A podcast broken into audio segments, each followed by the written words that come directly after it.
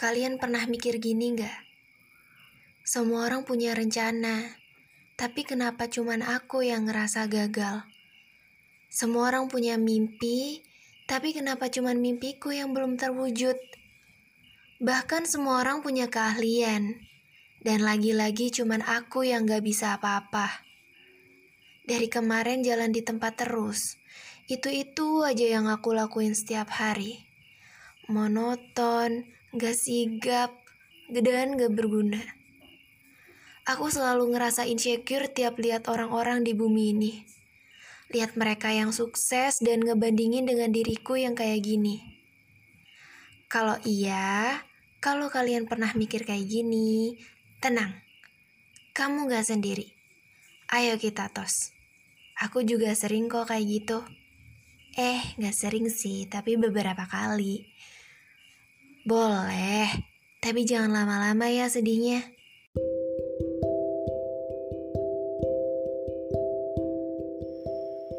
Hai semua, selamat malam. Selamat datang di podcast anal_st. Untuk menemani malam kalian kali ini, gue bakal bahas seputar dunia pendidikan. Yeay. Crispy banget ya kalau ngobrol sama diri sendiri gitu. Yaudah ya, lanjut. Oke, kenapa tiba-tiba gue bahas ini? Karena gue bener-bener kesindir abis bacain skreto yang kalian kirim. Ada yang ngirim gini, Kak, jangan bahas cinta-cintaan mulu, sekali-kali bahas pelajaran kayak gitu. Jadi karena juga malam minggu besok gue mau bahas tentang perbucinan duniawi, jadi gue pikir dipisahin aja kali ya episodenya, biar kalian juga enakan dengerinnya, mau yang A, mau yang B, mau yang C gitu ya. Terserah kalian mau ngeklik yang mana. Dan juga gue ini informasi buat kalian, gue juga bacain ini podcast tanpa adanya teks. Jadi bener-bener ini pure pengalaman dari gue sendiri dan kejujuran dari diri gue sendiri. Dan cuman pakai ini skrip yang udah kalian kirim, nanti gue akan jawab masing-masing. Dan maaf misalnya nanti di tengah jalan atau di beberapa part ada kata-kata yang kurang berkenan, karena benar-benar tidak ada skenario di sini gitu. Jadi kita mulai aja ya ke pertanyaan pertama. Ini ada dari X, tidak ada nama pengirimnya. Dia bilang kayak gini, Kak, sumpah bagus banget podcast kakak. Next time bikin podcast tentang dunia perkuliahan ya Kak. Ditunggu motivasi biar semangat belajar, gak ngebujin mulu. Oke. Jadi ini dia salah satu penyindir yang ngebuat gue kayak mungkin ini sudah saatnya gue membahas tentang ini dan tidak melulu membahas tentang bucin. Jadi mau dimulai dari mana ya, gue juga bingung. Mungkin sudut pandang pendidikan dulu kali ya. Oke, jadi pendidikan itu memang hal yang penting ya, tapi bukan sesuatu yang mutlak. Jadi maksudnya gini, kita ibaratkan kayak tanaman gitu. Kita kalau misal mau metik buahnya bagus gitu, kita kan harus lihat kan tanahnya itu subur atau enggak, atau punya pupuk atau enggak, rajin disiram atau enggak, dan punya bibit yang unggul atau enggak gitu. Jadi istilahnya pendidikan itu salah satu komponen dari itu gitu. Kalau misalnya pendidikan kita udah bagus, dan misal itu juga harus diimbangi dengan attitude sama soft skill dan sosialisasi yang pas gitu ya. Jadi nggak melulu soal pendidikan sih. Tapi kalau misalnya kita mau buahnya bagus, bukannya itu semua juga harus ada gitu ya. Jadi seperti itu. Itu pandangan gue di dunia pendidikan. Tapi nggak mutlak banget sih harus. Ada kok banyak orang yang sukses yang nggak sekolah. Lagian pendidikan juga kan tidak hanya pendidikan formal ya. Ada pendidikan agama dan pendidikan yang lain gitu. Jadi gue setuju banget tentang pendidikan di Indonesia. Top Martko top. Lanjut ya. Pertanyaan kedua, gimana sih caranya jadi asisten tutorial TPB dan pengawas ujian? Nah ini mungkin cerita ini agak panjang ya. Jadi sebenarnya guys, dari dulu gue TPB itu benar-benar jadi mahasiswa yang kupu-kupu. Istilahnya kayak berangkat ngampus, belajar, terus pulang ke asrama. Jadi kan dulu gue asrama kan.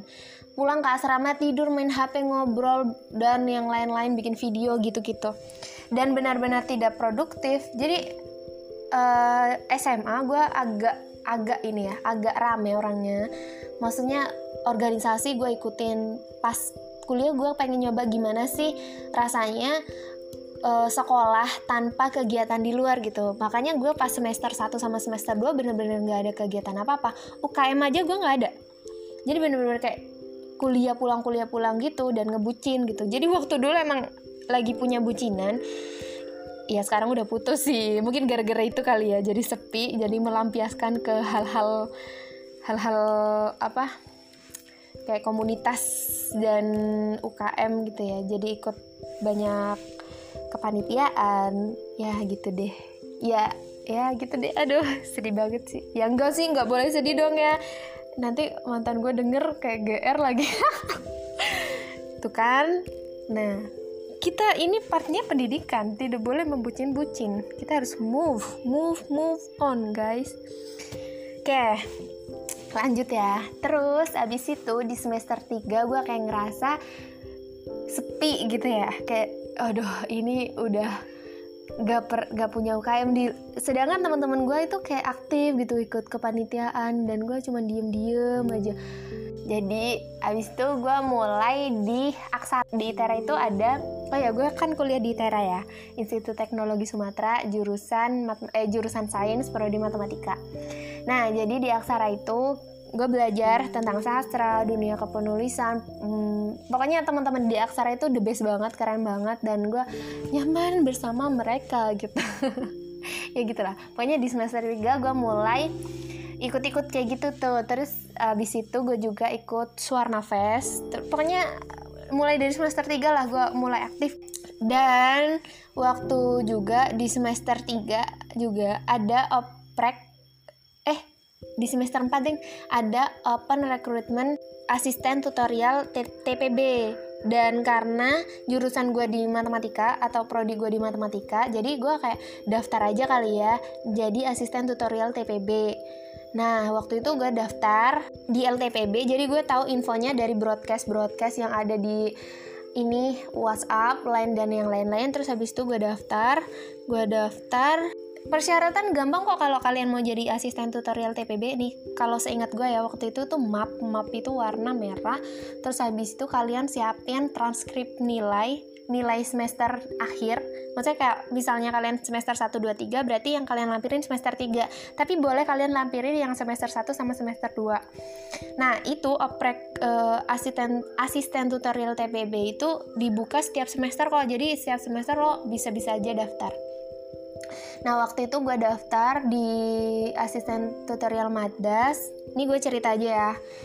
Dan nggak ada ini kok, nggak ada kayak esai-esai kayak gitu, dan wawancara juga nggak ada. Kita cuman ngelampirin transkrip nilai doang, udah gitu doang. Terus nunggu pengumuman, udah gitu aja. Kalau misal ditanya minimal IP, mungkin minimal 3 ya, tapi kebetulan waktu itu IP gue segitu deh. Pantas nggak sih disebutin? Kayak pada waktu itu IP gue waktu gue nyetor ke LTPB waktu itu 38. Ini bukannya sombong ya, maaf banget sumpah.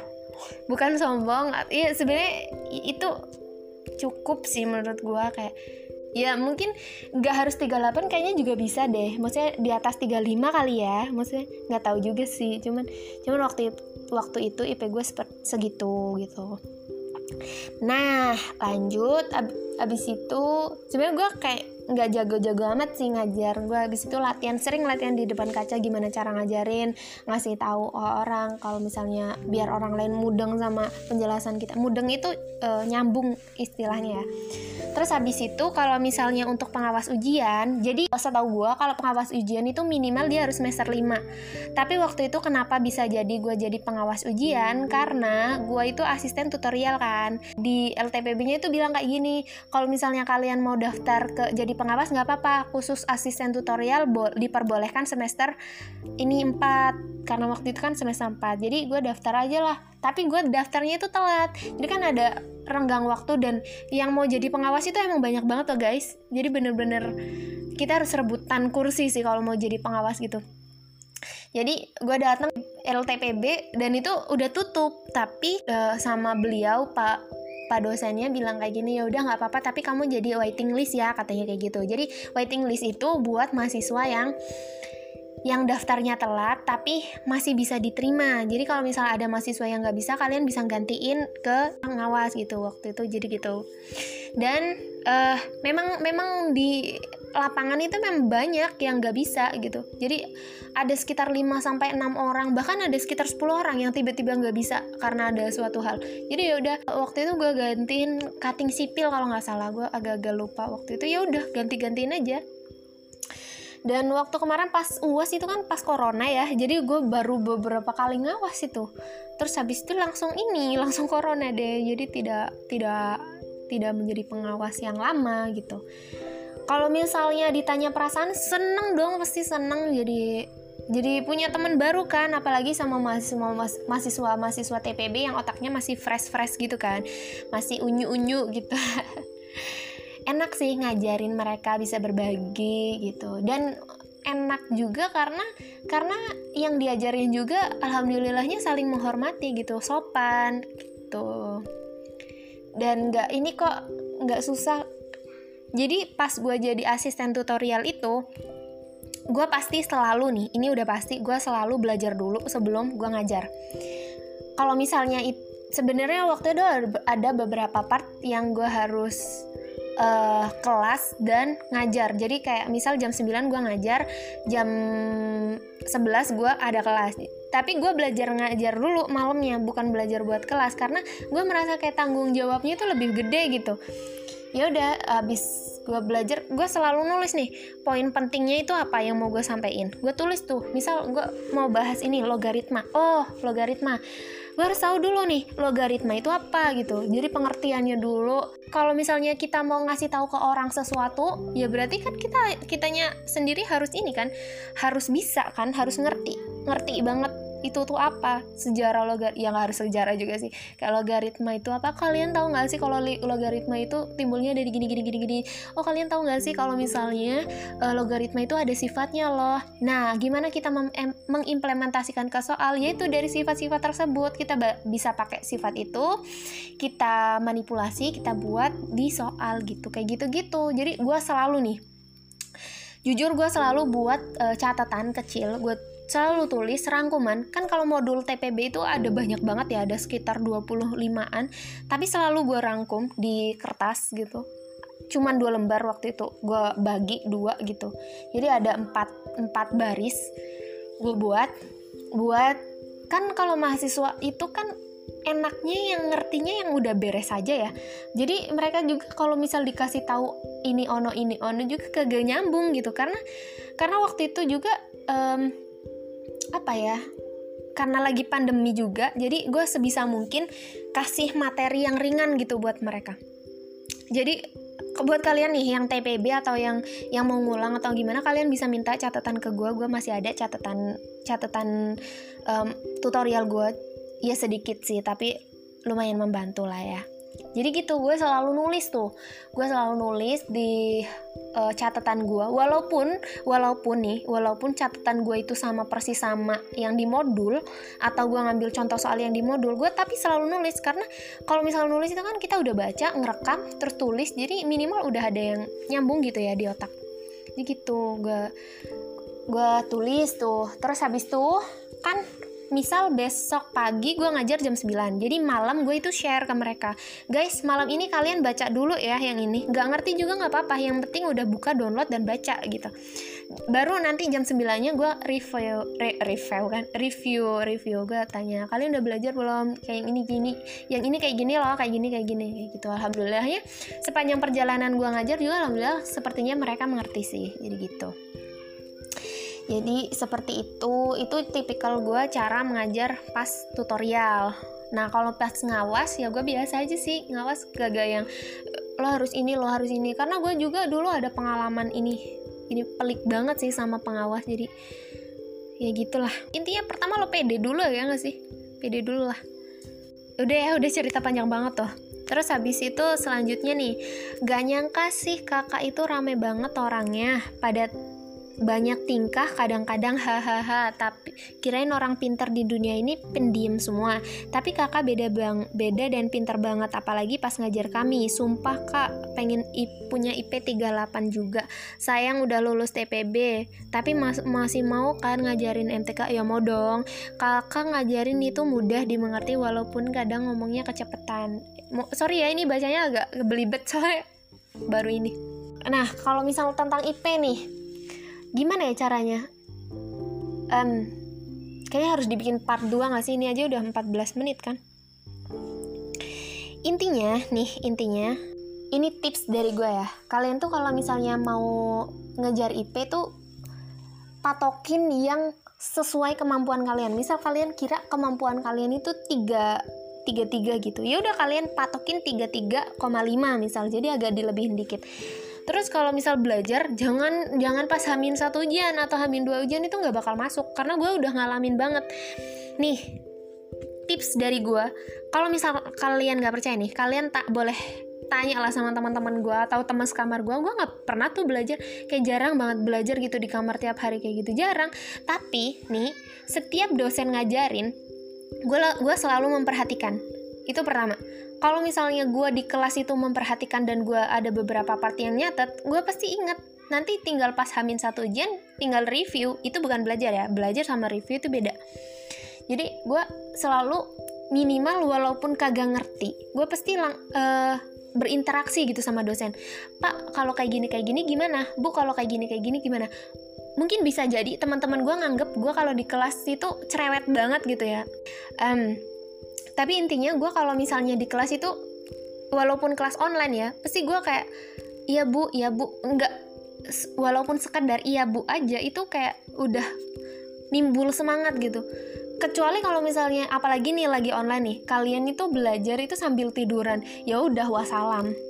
Kalian udah nggak nyamping buku, tinggal tiduran, kalian cuma dengerin, apalagi sambil makan kayak gitu, gak bakal masuk otak. Walaupun kalian review H-1, H-2 juga, tetap aja sih menurut gue kayak gak ada manfaatnya, buat apa sih gitu. Ya intinya kalian dengerin aja dosen pas ngajar gitu. Walaupun kalian gak ngerti, dengerin aja dulu, pertama itu dengerin gitu. Terus kedua, apa ya, catat kalau misalnya ada sesuatu yang penting, catat. Karena ingatan itu bisa saja hilang teman-teman, bisa saja hilang, bisa banget. Terus abis itu kalian suka juga sih, harus emang suka itu, kebalik ya, suka itu harus jadi pertama ya. Kalian find dulu suka sama dosennya, sama pelajaran, sama semuanya, sama suasananya. Kalian harus belajar menerima kalau misalnya pandemi ini memang takdir yang diciptakan Tuhan gitu. Kalian harus menerima. Jadi jangan kayak, gak bisa nih belajar online nih, gak masuk sama sekali ke otak. Itu boleh sih kadang sekali dua kali untuk menghibur, tapi gak boleh setiap hari. Hey, kalian itu udah gede loh guys, teman-teman, kalian udah gede. Jadi gak seharusnya kalian itu mengeluh terus gitu. Menurut gue kayak gak pantas banget sih. Jujur nih, gue di pandemi ini nilai gue turun loh, bener-bener turun, kayak merosot gitu. Tapi ya udah emang gitu kemampuan gue, dan gue harus beradaptasi sama sistem online ini. Dan itu wajar banget malah. Ya semua orang juga punya kan fase turunnya masing-masing. Tapi gak boleh ini, gak boleh terlalu larut dalam kesedihan. Kita harus bangkit guys gitu. Itu tadi sampai mana? Sampai suka ya sama pelajaran. Ya itulah, harus suka sama pelajaran. Pokoknya intinya kalau misal dosen nyampein itu didengerin. Kasian loh guys temen-temen. Nih gue udah ngalamin ya, gue jadi asisten tutorial itu mati-matian loh belajar. Enggak mati-matian sih, biasa aja sih. Maksudnya kayak belajar dulu loh. Tapi kalian kalau misalnya jadi mahasiswa, kalau misal cuma dengerin doang itu sakit banget sih. Karena gue juga ngalamin gitu. Gue yang bukan dosen aja kayak ngerasa waduh kasian gitu. Ya minimal apa kayak gitu, jangan dicuekin, kasian lah. Apalagi mereka juga kan ini ya, ikhlas gitu bantuin kalian gitu. Yang niat belajar aja belum tentu bisa, apalagi kalian yang cuman hahaha doang gitu. Terus masalah cerewet tapi bisa gitu. Emang gue dari gimana ya? Emang gue dari dulu itu orangnya kayak gini. Maksudnya rame gitu. Rame, crispy, garing gitu. Kadang emang kagak nyambung sih, memang gue akuin. Memang kayak gini. Tapi alhamdulillahnya dengan gue kayak gini juga gak dicap. Gue juga tidak meminta dicap pintar juga sih, enggak. Cuman kalau misal ada yang minta ajarin, ya udah sini kayak gitu. Ya kan gue tadi bilang pendidikan itu penting, tapi bukan yang mutlak. kadang kita itu berinteraksi sama teman-teman itu penting loh, kayak latihan ngobrol sama teman, apakah yang kita omongin itu nyambung atau enggak, apakah cerita kita yang kita ceritain ke mereka itu mereka dengerin atau enggak, itu kayak poin plus buat kita juga gitu. Oke, lanjut ya. Pernah gak sih Kak ngebandingin diri sendiri dengan orang lain sampai ngerasa putus asa sendiri? Aku ngerasa gak berubah Kak, setiap ketemu orang hebat aku malah minder. Setiap ngelihat mimpi orang yang sudah mulai jalan aku masih diam di tempat. Aku merasa gak ada yang berubah dengan diriku Kak. Aku selalu merasa gak guna kalau ngelihat teman-temanku yang sukses. Hei, kamu gak boleh ngomong kayak gitu. Kamu tuh hebat loh, kamu tuh keren, kamu bisa bertahan sampai detik ini tuh udah keren banget. Kamu gak perlulah membanding-bandingkan pencapaian kamu dengan orang lain. Kan orang, masing-masing orang itu punya timingnya masing-masing, punya partnya masing-masing, punya episode masing-masing. Kita gak bisa menyamakan kesuksesan kita dengan orang lain gitu, karena setiap rezeki juga dikasih ke orang itu kan berbeda-beda gitu. Jadi kalian tuh gak boleh minder, itu kunci utama. Kalau misal ditanya, gue emang pernah minder sih, pernah, jujur pernah, apalagi kayak punya temen yang bagus gitu, minder. Tapi buat apa sih kita minder? Lagian ya itu mungkin emang usaha mereka gitu. Ibaratnya mereka bisa dapet ranking 1 itu pasti karena mereka belajar, itu karena pasti mereka doa, karena mereka baik sama orang, sedekah dan yang lain-lain. Sedangkan kita masih main HP, tiduran gitu ya. Gak apa-apa sih sekali-kali kayak gitu, cuman jangan kelamaan gitu. Kita harus produktif gitu sih menurut gue. Tips dari gue buat kalian yang merasa seperti itu, kalian harus mencintai diri sendiri, self love. Jadi terkadang hati dan tubuh kita, pikiran kita, pokoknya diri kita gitu, terkadang diri kita itu butuh perhatian dari kita gitu. Bukan hanya butuh perhatian dari orang lain, butuh perhatian dari diri sendiri, butuh empati. Kalau misal lo empati sama orang lain tapi gak empati buat diri sendiri, mau buat apa kan ya? Kan toh juga yang mengerti diri sendiri kan diri kita sendiri lagi, kembali lagi kan. Intinya lo itu udah hebat banget, udah sampai detik ini aja udah hebat banget. Gue mengapresiasi banget pencapaian lo sampai sekarang, dan lo nggak boleh minder. Lo bayangin deh, coba apa yang udah lo dapetin sampai detik ini? Apa? Banyak kan? Itu syukurin aja dulu, jangan mulu-mulu ngebandingin sama orang lain. Belum tentu juga orang lain yang ngerasain kehebatan itu mereka bahagia kok, malah kayak gitu kan. Intinya kayak gitulah. Lanjut ya. Ria mau ngasih request, hehehe. Jadi gini, tolong bikin podcast tentang support system dong. Saya kira kita perlu support system, entah itu dari keluarga, lingkungan kita, dan pacar kita barangkali. Mungkin lebih spesifik ke arah pertemanan. Bagaimana menciptakan pertemanan yang menumbuhkan, merawat, dan menghidupkan kita. Saya pikir orang-orang perantau membutuhkan support system yang seperti itu. Oke, terima kasih. Gue tahu banget ini yang ngirim siapa. Terima kasih banget. Nanti gue bakal bikin episode baru ya buat part ini, buat part support system. Nanti gue bakal bikin buat kalian yang mungkin orang-orang perantau, bagaimana cara memilih teman, bagaimana bisa bertahan di situasi dan kondisi yang kurang mengenakan, bagaimana cara memilih teman. Sebenarnya gue kayak belum ini juga sih, belum pinter banget buat hal itu, tapi nanti gue bakal berusaha deh. Oke, habis guys, intinya gitu tentang seputar dunia pendidikan. Intinya yang tadi gue udah bilangin banyak-banyak adalah pendidikan itu penting, tapi bukan hal yang mutlak gitu. Pendidikan adalah sesuatu hal yang penting, tapi bukan hal yang mutlak. Kita kadang perlu mencintai diri sendiri gitu. Sebelum kita mencintai orang lain atau selagi kita mencintai orang lain, alangkah lebih baik kita sembari mencintai diri kita sendiri gitu. Menghargai apa yang udah kita lakukan, usaha-usaha yang kita lakukan. Jangan terlalu membanding-bandingkan dengan pencapaian orang lain gitu. Dan jangan pernah berhenti mencoba. Misal nih, lo ditolak di satu event atau lo ditolak di satu pemilihan apa gitu, atau lo gagal dalam satu hal, lo jangan berhenti. Karena istilahnya gini, lo jatuh 99 kali, lo harus bangkit 100 kali gitu. Lo jatuh 101 kali, lo harus bangkit 102 kali. Istilahnya kayak gitu. Jadi, apa ya? ya gue juga bersyukur sama diri gue sendiri tentang kelebihan dan kekurangan yang udah gue miliki, tentang semua hal yang Tuhan berikan ke gue sampai umur 20 tahun ini, tentang semua rasa sakit dan rasa bahagia, rasa kecewa, dan semua hal-hal yang membuat diri gue semakin dewasa. Gue sangat berterima kasih.